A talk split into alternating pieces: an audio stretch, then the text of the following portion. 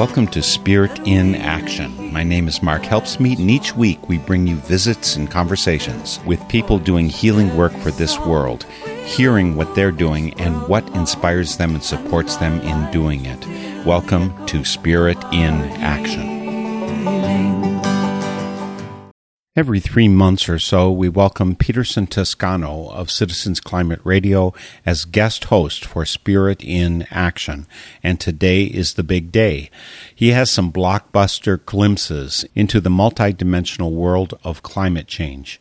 In particular, Peterson is sharpening his focus on an aspect of global warming that gets too little attention because we have been too slow and completely inadequate at stopping the rise in global temperatures. There is now only a tiny chance that will limit the global temperature rise to 2 degrees Celsius, so we have to seriously explore strategies for mitigating the damage and adapting to the warmer climate, and Peterson does that with his guests in today's show and Peterson does much more. In line with his search for motivation and understanding around climate change that speaks to the widest range of citizens, he speaks also to a professor about the overlap of Latino and Republican values in voting, envisaging climate change as bipartisan work. All this and more with Peterson Toscano's enthusiastic, compelling, and empathetic approach to world healing work. Over to you now, Peterson. Thank you, Mark. And thank you for listening. I am coming to you from Pretoria, South Africa, where the jacarandas are in bloom and it's November, so we're beginning to experience the first of the summer rains. On today's show, you're going to hear stories that are widely underreported. Stories about climate action figures and solutions that I hope will cheer you. You will meet Hari Venkatachalam, a gay Hindu American and public health expert. He has a special concern for lesbian, gay, bisexual, transgender, and non binary youth who are affected by extreme weather. Krista Heiser helps crack open our imaginations with the Ultimate Cli-Fi Book Club. And Kathy Baughman McLeod from the Adrienne Arsht Rockefeller Foundation Resilience Center shares strategies for addressing extreme heat. She also reveals how insurance is being used to help protect lives in a climate changed world. But first, let's go to the theater. To be in a space with live theater, something magical happens. And this is why I love climate change theater action. It places well scripted short plays about climate change into the hands of everyday people who may have never done theater in their lives. With a script and a role, the players dive into new worlds. Chantal Bilodeau, a Canadian born playwright, along with other colleagues, developed the idea. In 2015, four of us came together and created Climate Change Theater Action. We felt like there needed to be more stories told about the climate. The concept of a, of a theater action already existed. It was something that Caridad Svich founded some years ago asking playwrights to write short script around a social issue and then mobilizing the theater community to present these scripts in different location. So we took that concept in 2015, we adapted it a little bit. And then since then it has grown. We commissioned 50 playwrights from around the world to make sure that all the inhabited continents are represented. And we asked them to write a five minute play based on a prompt that deals with an aspect of the climate crisis. So for example, in 2021, the prompt is envisioning a global Green New Deal. So we end up with this collection of 50 plays. We make the collection available to anyone who wants to organize an event in their community within a, a time window that is in the fall. So again, in 2021, it's between September 19th and December 18th and anybody can present one or several of the plays. It's up to them. They can add more material on their own if they want to. This presentation can be just about anything. It can be as small as a reading, you know, in somebody's backyard with a few friends or as big as a fully produced show on a stage somewhere. In a climate movement that often struggles to bring in a diversity of voices, Climate Change Theater Action includes a wide array of playwrights from around the world. Canada, the US, the UK, France, Brazil, somebody from Korea, someone from Hong Kong, a few from India. It's pretty much all over. And of course, someone from South Africa, which is you. Hosting a climate change theater action event can be such an excellent way to open up a discussion about climate change while bringing people together in the community. But you may be wondering, yeah, but what does it cost? It can be zero dollars, and a lot of people do it with no money. You can just pick up a script and read it. Or you, if you have funding or if you have a budget, then you can put something, create something bigger, but it's really up to every individual. The writers are commissioned to write the plays and the commission takes into consideration the fact that they've agreed that these plays would be presented with no additional fees being charged during this time window. But what if you are a group of people with absolutely no experience in theater or the arts?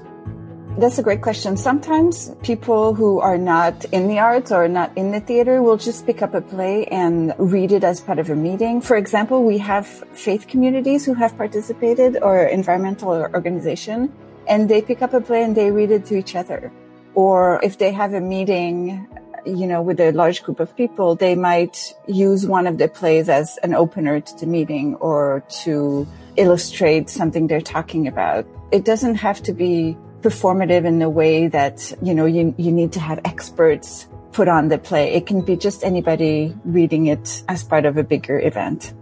To find out more, people can go to our website, which is climatechangetheateraction.com and theater spelled R-E, not E-R. On the website, it lists what is expected from collaborators. It's, it's very simple. Essentially, they have to present at least one play from the collection in between the dates that I mentioned, September and December 2021. And then they email us. We send them the plays. They can read through the collection and then they choose something they like. Once they've made their choice, we then just ask them for information about what they're going to do so we can keep track and help publicize it. What makes this year's climate change theater action especially meaningful is that most of the plays consider what success will look like. They envision a livable world of possibilities. For climate advocates, it is essential to hold on to these types of visions. They reveal what we are fighting for. Chantal put me in touch with another climate change theater action playwright based in Cambridge, England. Zoe Svendsen. Oh, I say I make theatre, although actually over over time that sort of the definition of what theatre might be kind of bleeds out into video installations, multiple conversations. I make work that's very much about participation, but not just for the sake of it, but more to set up conversations and open up different kinds of spaces for experiencing the aesthetic. I didn't become interested in in climate crisis, particularly because of a background in environmentalism or activism around that kind of thing, or, or um, even a personal sort of deep engagement with nature. I mean, that's actually changed. In fact, it took the pandemic in a way, like I think for many people, for that to change for me. But I am really interested in like why as humans we screw our lives up so badly. so when I, when I found out about what climate change was doing, and particularly about the two degree tipping point, I was just like, what? Like, are we crazy? we, we just take you know, our way of life. I mean, when I say our, I mean you know mine in the Western culture. Zoe's short play, Love Out of Ruins, is unique among the 50 plays in that she invites the players to individualize the script.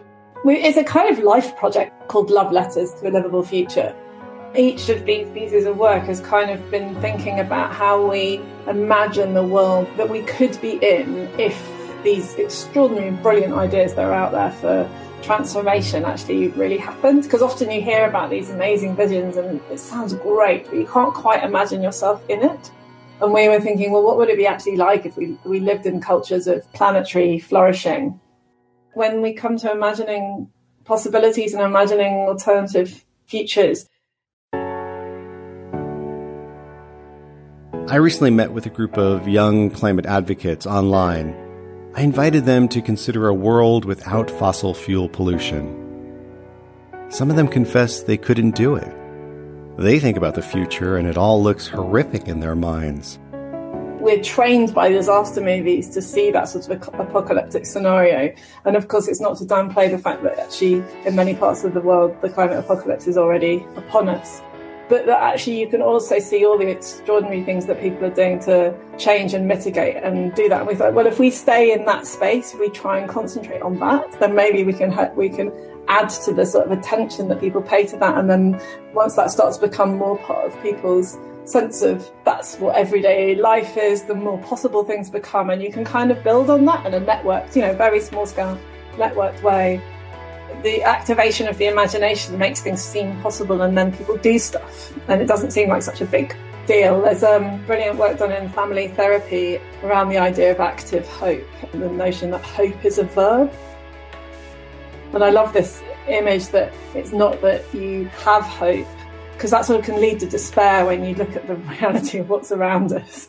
Um, but instead, hope is what happens when you do have a series of small actions that you can engage with that start to make a change or a difference or can network into changes that are being made more broadly. And that sort of sense of it being an active process rather than a, a thing, rather than a sort of experience, feels really powerful.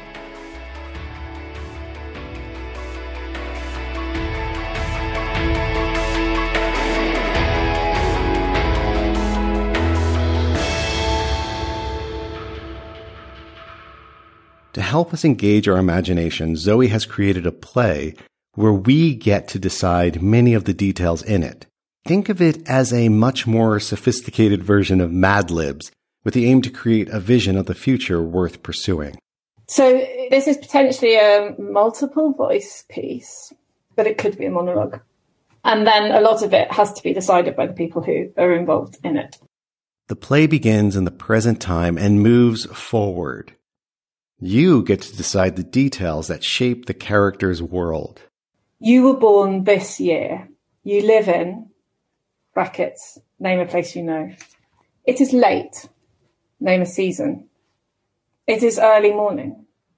It is now, brackets, warmer, colder, wetter, drier, or this time of year than it used to be. Then the play jumps slightly ahead in time. You are eight years old and you're running down your street, slaloming between bikes and elders sitting out and newly planted brackets, name a type of tree resilient to the future, consider its purpose, fruit, shade, close brackets. You're late for school, which today is at the brackets, name an unlikely but brilliant site for teaching kids by example, rather than in a classroom. For example, in a library for literacy or even a publishing house, in a bank for maths or a grocery store, a fashion house for drawing, a farm for biology or ecology, anywhere that's supported by teachers, workers might share their specialism in an educationally relevant way. Close brackets.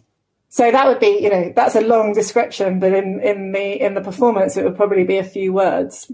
You know, at the bank, where you're learning about maths, for example.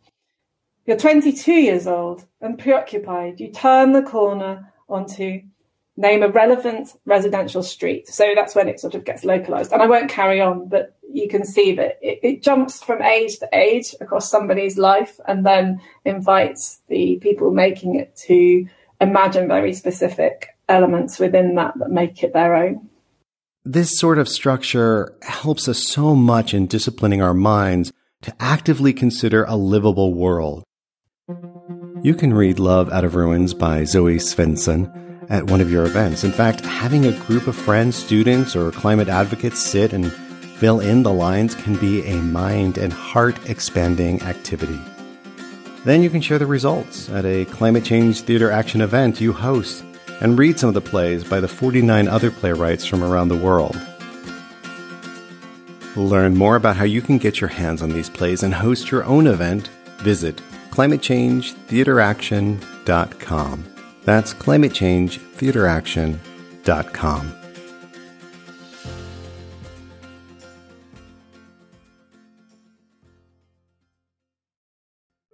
Let's talk about the most dangerous climate change impact that not enough people are talking about extreme heat. It's not as dramatic as other climate catastrophes. So you have the drama and the visual nature of a hurricane rips the roof off of a house. Cars are floating down places that used to be roadways and now they're rivers. Fires are visually engaging and scary, but still dynamic and they grab you. Heat is quiet, invisible.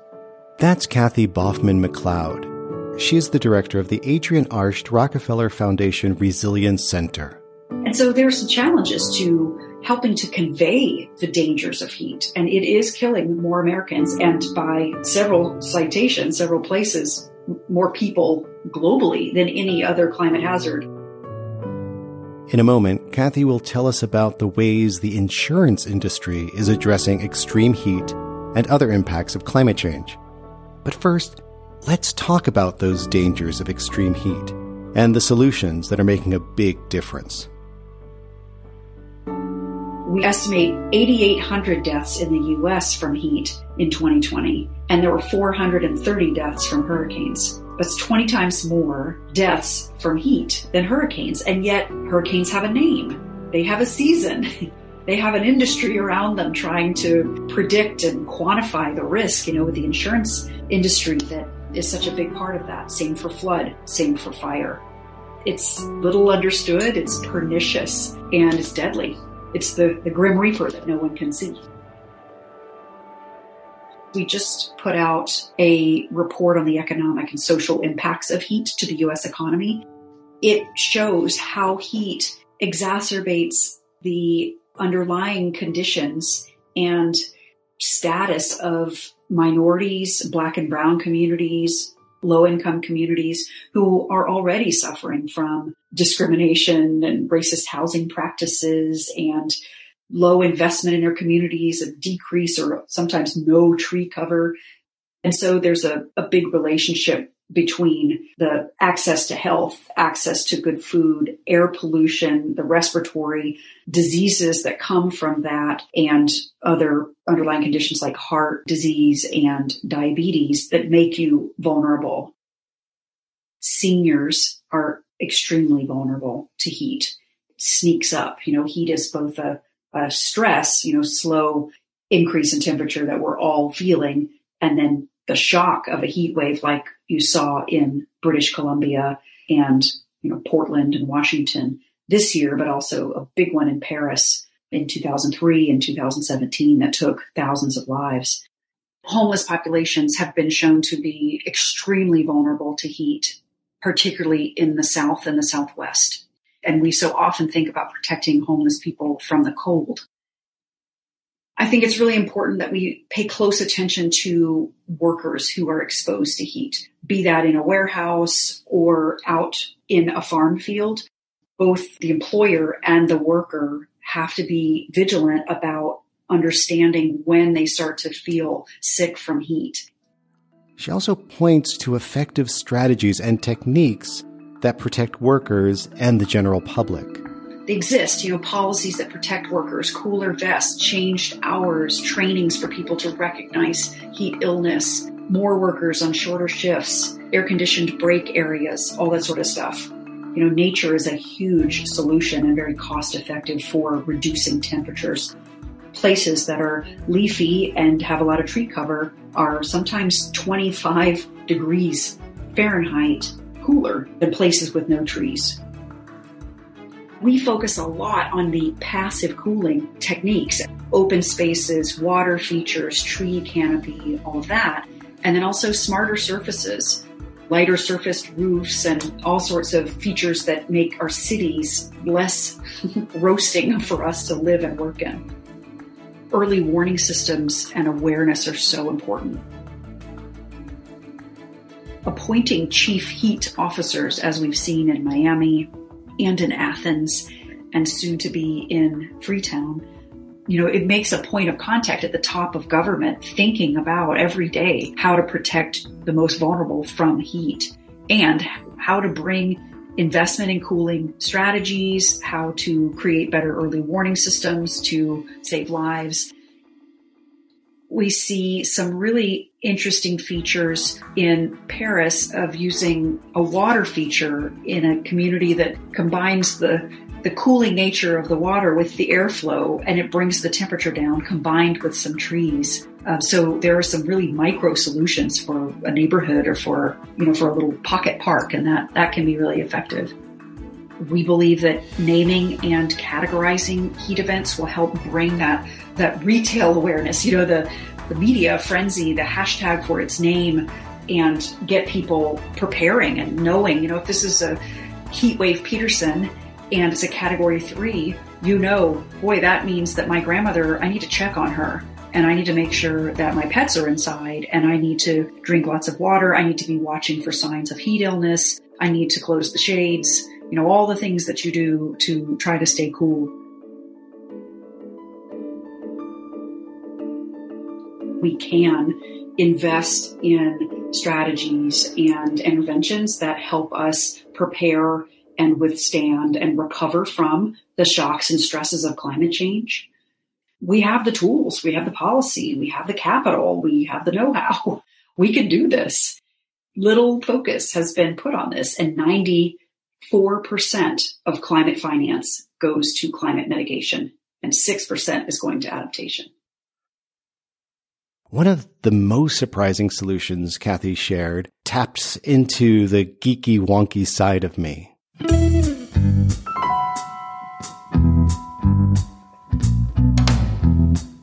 I love insurance for solving climate change. Who doesn't love insurance when it can solve one of our biggest challenges? And so many people, their eyes roll back when you talk about insurance, but it is a huge tool you know, we don't just need physical resilience to heat and fire and flood and hurricanes. We need financial resilience. And insurance plays a key role in that for individuals, you know, at a micro level, at a, you know, a mezzanine level for communities and neighborhoods and, you know, small towns, and then at a big macro level, at country level. Think of insurance as an approach. You know, so often we have a negative connotation of insurance as profit seeking entity and someone is paying for something they may never get back, it has a brand problem. But when you think of it as an approach for getting in front of things that stress communities financially, it looks different and it's really flexible. And one of those categories of flexibility in the new products is called a parametric. The usual way we are insured for our homes or our our property. When something gets damaged, you assess the amount of damage and you get paid for that. The parametric, meaning buy and measure, is something occurs, um, a wind speed of a certain amount, a temperature and a, and a humidity level for a certain duration.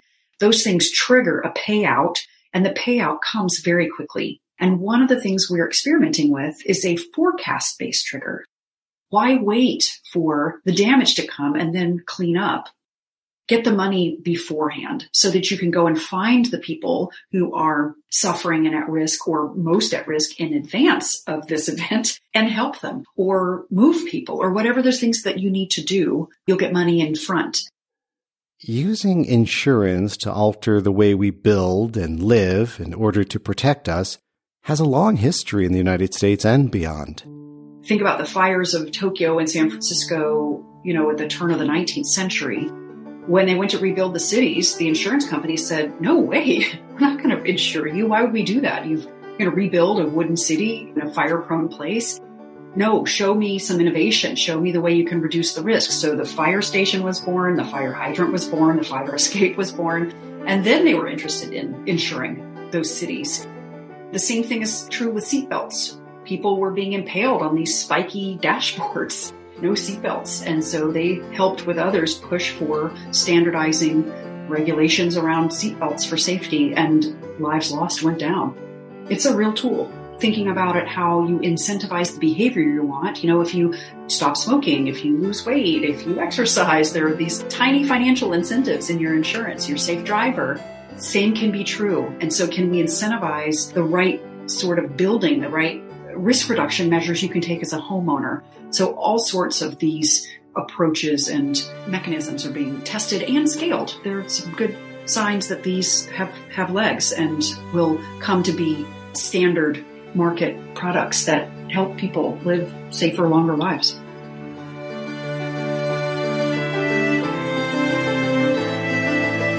Kathy and the Adrienne Arsht Rockefeller Foundation Resilience Center are committed to getting the word out about resiliency. They connect with the public in unexpected ways. We have made a commitment and set a goal of reaching 1 billion people with resilient solutions by 2030. We have an ethos of reaching people where they are. We're also working with the gaming industry and with the creators of Call of Duty and Fortnite to help bring resilient solutions into the places where people are. And 2.8 billion people are playing video games every day, and half are women. We believe that we can bring knowledge and actionable guidance and tools to people by not changing a thing, by just playing new games. That billion person goal is a real big part of our focus of measurably reaching people with these solutions of all kinds, you know, insurance included. Please look at our website to learn more, which is 1billionresilient.org, and 1 billion is spelled out all lowercase. That website again is 1billionresilient.org. I have links in our show notes with excellent articles written by Kathy Baughman McLeod and more. Just visit our blog at citizensclimatelobby.org and look for episode 65.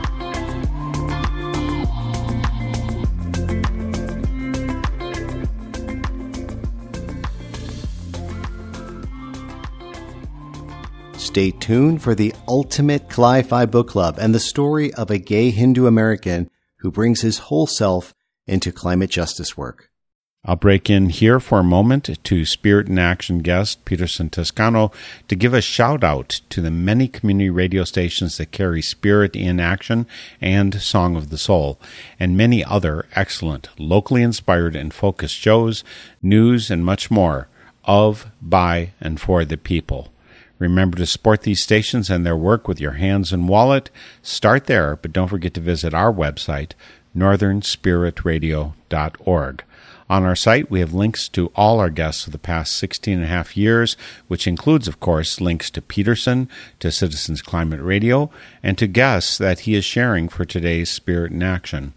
Remember to post comments on the northernspiritradio.org website, and this means you, whether you are listening to the program via podcast or if you're listening via KCEI near Taos, New Mexico, on KPSQ in Fayetteville, Arkansas, on WRWK in Midlothian, Virginia, KMUD, Garberville, California, and many, many other stations. Wherever and however you're listening to us, post a comment on our site, and while you're there, consider supporting this full time work with a donation. But right now, we're headed back to Peterson Toscano of Citizens Climate Radio, today's guest host for Spirit in Action. I want to introduce you to a Hindu American who brings his whole self to the climate change conversation. I met Hari Venkatachalam earlier this year. We were part of a virtual interfaith panel that was sponsored by the Interreligious Eco Justice Network, the Hartford Seminary, and Connecticut Interfaith Power and Light.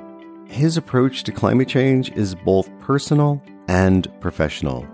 Hari Venkatachalam connects his faith, work, heritage, and even his sexual orientation to his leadership in a climate changed world. I'm a Hindu by birth. My family came to the United States in 1980. That's when my father migrated to the United States. In many ways, they very much embraced becoming American. My father still identifies very culturally with his background as Indian, but he's very proud of his nationality as an American the way he blended these worlds was through his faith. He felt that there is a very genuine American Hindu identity, that one could be Hindu and American. And the way he wanted to apply that is that he would take these values, these cultural norms that he associated with Hinduism, that also were linked to the Indian cultural aspect, and try to find what would they be like in this new space?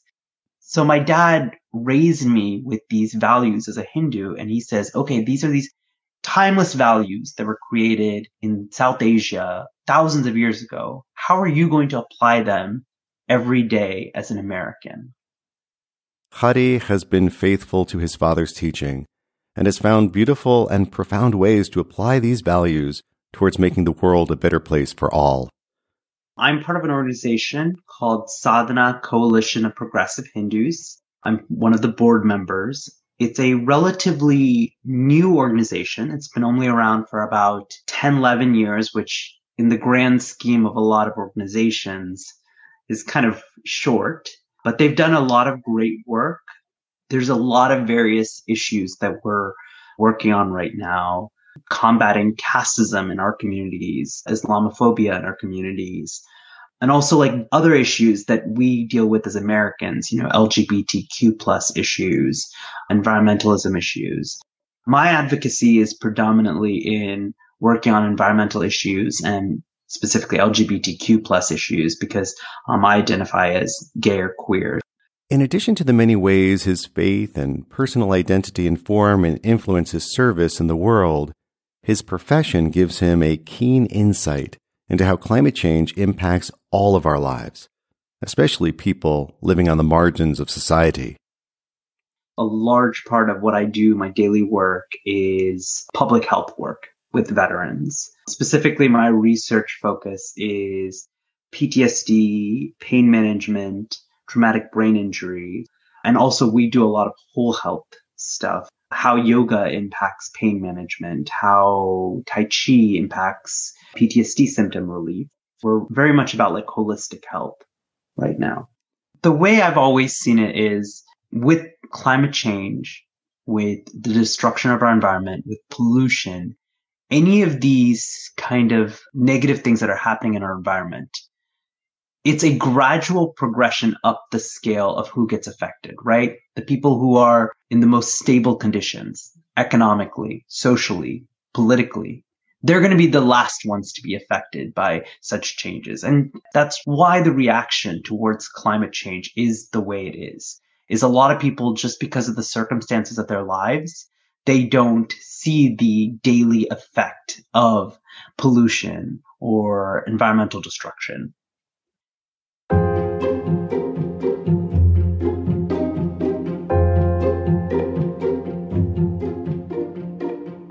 Hari and I both share a specific concern about a group of young people, often others do not realize are disproportionately affected by the impacts of climate change.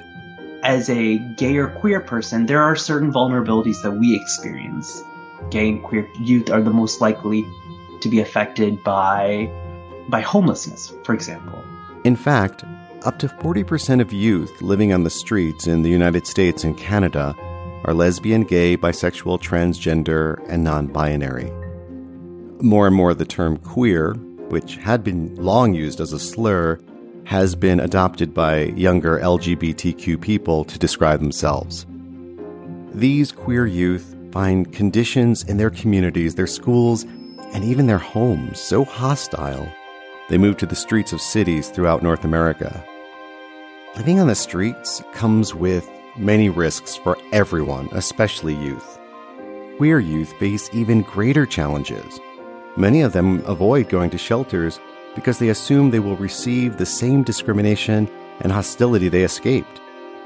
This is especially true for transgender and gender non binary young people. This puts them at extra risk during extreme weather events. Let's do like kind of a flow of where that happens. If you're an LGBTQ person, you're more likely to be homeless you're more likely to be homeless, you're more likely to be affected by these deep freezes that are happening throughout the United States due to the polar vortex. Global warming is causing these polar vortexes to migrate further and further south. So then are you more likely as a LGBTQ person to be affected by injury or death due to these deep freezes that might be occurring? The more vulnerable you are, the more likely you're to be impacted by these environmental changes. Extreme weather of all sorts, including storms and flooding, impact everyone in a city, but not equally. Hari Venkatachalam comes to his climate work with a curious mind. As a politically left leaning person coming to climate work with a global perspective, he seeks to deepen the conversation. Sometimes what we do in left spaces that I, I worry about is we create these ideas of good and bad, right? People are good because they're doing environmental work. People are bad because they oppose environmental work. But I think people are a lot more complex than that. Let's look at the context of the Indian subcontinent, where majority of the world's Hindus live. If you go to certain parts of South India, there's right now a huge issue of logging in state parks, in forests, in jungles. But when you go and talk to these individuals who are sneaking into these national parks and cutting down trees, they're not doing it to be malicious, right? A lot of times they're doing it because there is a economic need. They need that wood to either fuel what they're doing at home or to sell it to provide food for their family. I would seek that we change the conversation from being we are doing environmental work, so we're the good guys, to how do we get it that we can empathize with everyone's needs, but still accomplish our goals? How can we listen to people who are afraid of what might happen to their company if certain environmental restrictions are put into place? What do we do if somebody comes to us and says, I'm having difficulty building affordable housing in a part of California because there's so many environmental restrictions? How can we still accomplish our goals without just demonizing a group of people, but hearing what they have to say, bringing them to the table, and still accomplishing our goals? That's a conversation that, that just isn't happening. It's disappointing because when you keep people away from the table, you lose momentum for your goal.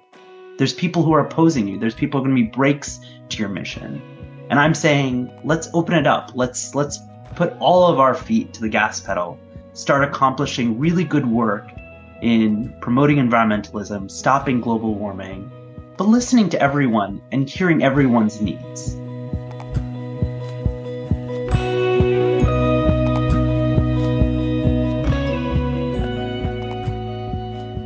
Talking about right now in terms of pushing people away from the table when it comes to environmentalism conversations. We've often done that the same way when we're talking about COVID 19 this past year. And people react to situations like the COVID 19 pandemic in very different ways. You feel like you're out of control with your life. You sometimes try to take that control back in different ways. And I think a lot of times in the past year, I've seen a lot of people try to take that control back by saying, I don't want to be vaccinated. I don't want to wear masks. I don't want to take certain restrictions. And it's very easy for someone in public health to be so confused by that. I don't want to wear a mask. I'm not going to help my society. I don't want to social distance because I don't want to take care of my neighbors. And it's very easy to demonize people like that. But when you dig deeper, when you look at why are people reacting this way? Why are people so averse to taking steps to ensure that we stop this pandemic? You start realizing that humans are very complex beings and they have very, very important needs. The needs to see people, the needs to socialize, the need to be in the presence of others. And sometimes something like social distancing, it's very painful. It's almost like a physical pain for some people. The way we could have reacted to the pandemic could have been with a lot more empathy. And I feel like if we had done that, maybe we would have brought more people on board with a lot of the restrictions that were in place. And maybe if we'd done that, we would have slowed the pandemic down a little better. But sadly, what I kept on seeing not just in social media spaces, but sometimes in very real world spaces, is we just wanted to dismiss people who couldn't deal with the realities of the pandemic. And I think that if we had done a better job of bringing them to the table, trying to figure out, dismantle why they're so averse to these restrictions, I think we could have found a lot more support from those people and maybe done a lot better with controlling the pandemic. Hari Venkatachalam brings his whole self to the climate conversation, including his faith. People who, when they talk about faith, it's a very visceral and emotional place that they speak from.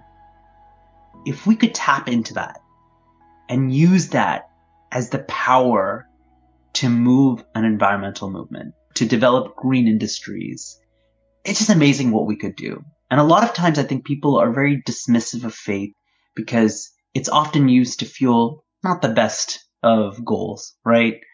That's something that I will freely admit as a religious person, as, as a person of faith.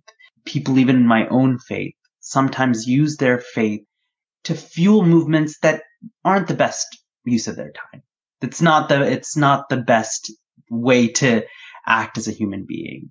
But if we could use that same gas pedal and apply it to something that's really good, that's something that's, I hate using the word good, but I can't, I'm at a loss of a different word. Something that's empowering, something that's, that's a catalyst to create a better future. If we could use that faith to do something like that, just imagine, I just, we would get so many people on our side. Change would happen so quickly because people, when it comes to faith, when it comes to religion, they have such emotion. They have such an investment into that. It's a great tool that just isn't used enough. Hari shared with me some of the timeless values and teachings his father taught him, teachings he learned as a Hindu. If you are a person of faith or not, I expect you will draw wisdom and insight from what Hari has learned so far. One of the values that I very much associated with was the concept of svadharma. Svadharma means the dharma or the responsibility that is associated with you and only you. It's, it's not anyone else's dharma, but your own dharma.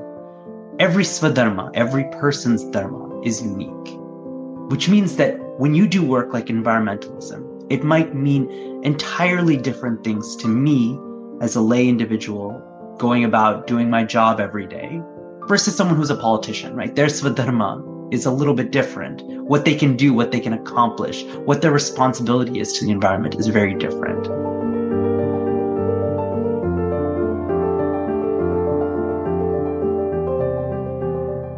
I've always taken that concept of swadharma very seriously. I have been given this path that I need to do certain work. What does that mean for me? Where am I going to apply myself? Where am I going to do that work in terms of environmentalism? Where am I going to do that work in terms of LGBTQ plus issues? And I'm never putting that expectation on someone else. That is my own dharma. That is my svadharma. And I let each person figure out what their own svadharma is. But I think we're all reaching for that same goal. And that's actually what we know in Hinduism as Rita, that there is a universal dharma, protecting our planet, doing good for the world, doing good for others. And each Svadharma is like kind of a river that flows towards that Rita, that entire Dharma that our world is part of.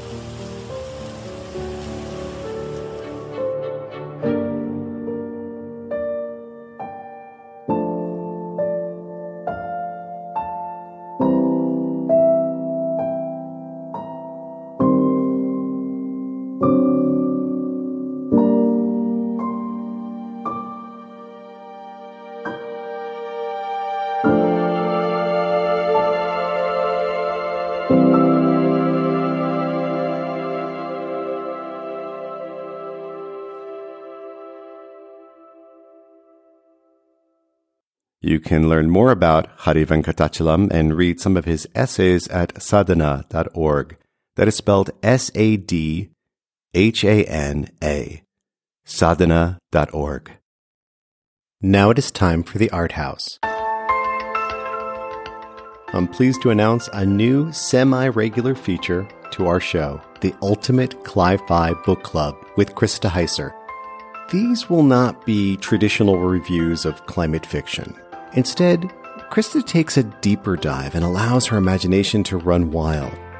In doing so, she creates audio essays that get to the heart of what many climate advocates like me and you are thinking and feeling. Krista also shows us the important role literature plays for humans in a climate changed world. Hi, I'm Krista Hiser. I'm just an English professor obsessed with climate change. I'm the host of the Ultimate Cli-Fi Book Club, where we think about how to read and teach and talk about climate-themed literature in order to shift and deepen our conversations about the climate crisis. In this episode, we'll be discussing Blaze Island by Canadian writer Catherine Bush. The 800 scientists and scholars who contributed to the 4,000 page IPCC report told us what we already know in the gut. We're in deep planetary peril, must be addressed with both fast mitigation and long adaptation. This is the deep paradox of climate change. It's already baked in, and yet everything matters. The scientists and scholars who write the IPCC reports, they swim in the water, the acidic and too hot water of the climate crisis all day, every day, probably in their dreams and nightmares too. I've met several IPCC contributors and I've been surprised to find that they're normal people. And guess what? They make time for reading fiction. Think about it. Any solution or climate action is going to begin with a thought like planting trees or going vegan or starting a school strike or flight shame. All actions begin with thought, and fiction stimulates thoughts. This is what I tell myself when I lie in the hammock, obsessively reading cli-fi novels. I read a recent piece in The Economist titled Geoengineering is Conspicuously Absent from the IPCC Report. And it had this eerie but so true subhead it that cannot be named. Geoengineering is a touchy issue among scientists and authors of the reports. Some feel it's so ethically complex and potentially dangerous that it shouldn't even be discussed. Others feel that the role of the reports is to neutrally evaluate all solutions and models. Geoengineering is already on the table, and in fact, it's already occurring, like a massive tree planting at the scale it would take, for example, for a Shell to be net zero or for all air travel to be carbon offset is really a type of geoengineering, depending on how you define it. We seem to have engineered our way into this problem with concrete and combustion. So, can we engineer our way out? Or do we need to go with that notion attributed to Einstein that we can't solve problems using the same kind of thinking we used when we created them? I thought this would be a great question to convene a panel around. But check it out. It's an imaginary panel of imaginary climate scientists that's being held in my mind. Here's who's invited Dr. Milan Wells, the meteorologist from Blaze Island, Dr. Sandra Birdswell, the climatologist from A Reign of Nightbirds, Ovid Byron, the entomologist from Flight Behavior, Patricia Westerford, a dendrologist from The Overstory, and Franny Lynch, the ornithologist from Migrations. And of course, I'm really hoping the panel will be moderated by Mary Robertson, the director of the Ministry for the Future from The Ministry for the Future by Kim Stanley Robinson. Dr. Milan Wells was the first to get back to me. He was one of the early climate researchers pushing to tell the truth, the truth which is now unequivocal according to the IPCC. Do you remember ClimateGate? He was one of the scientists threatened back then by climate deniers, and he's been trying to keep a low profile ever since, raising his daughter in the sheltered environment of Blaze Island.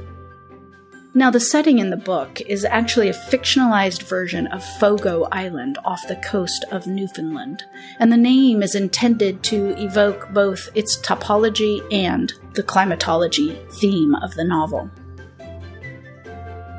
Dr. Wells has been quietly doing small studies on small scale atmospheric effects of aerosol technologies.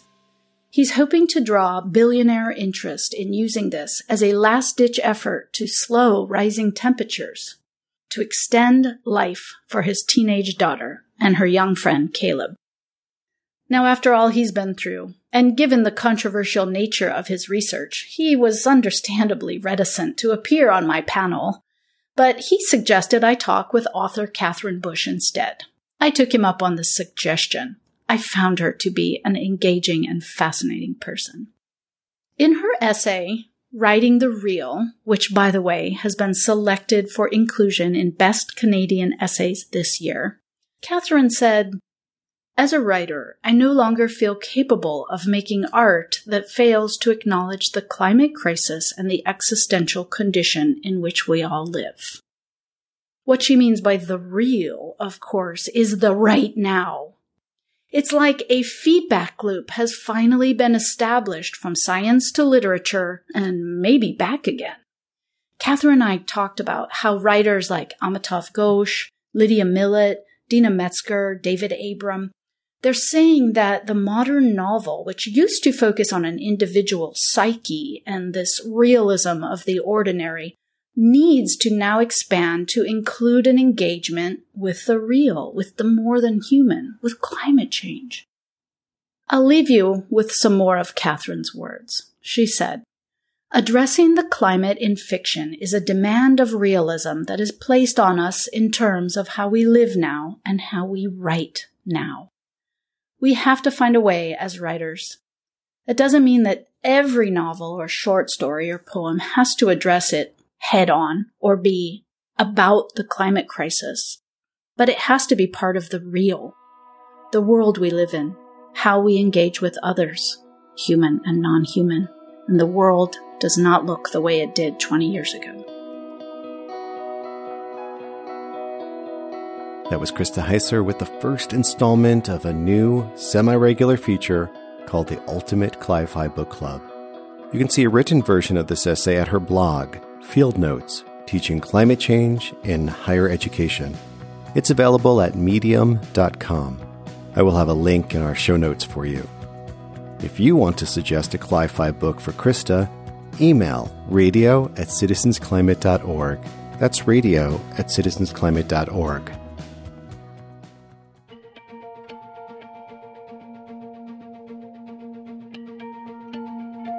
Thank you for joining me today on Spirit and Action. You heard excerpts from Citizens Climate Radio.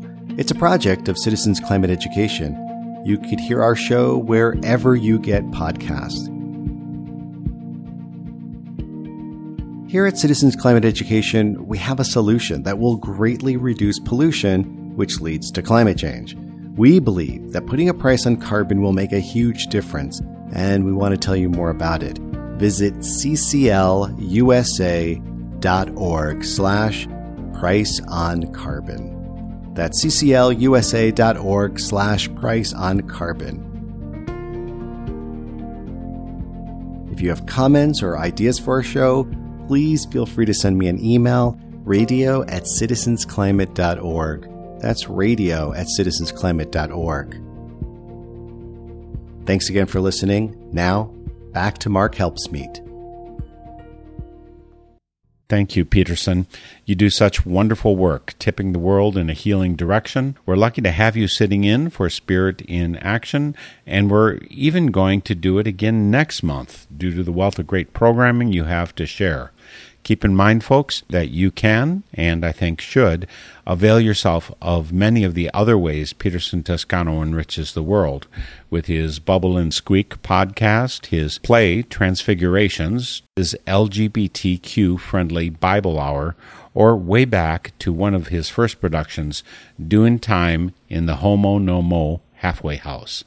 There's much more than that available via petersontoscano.com and we do have a link on northernspiritradio.org, so visit us, check out the riches, and we'll see you next week for Spirit in Action.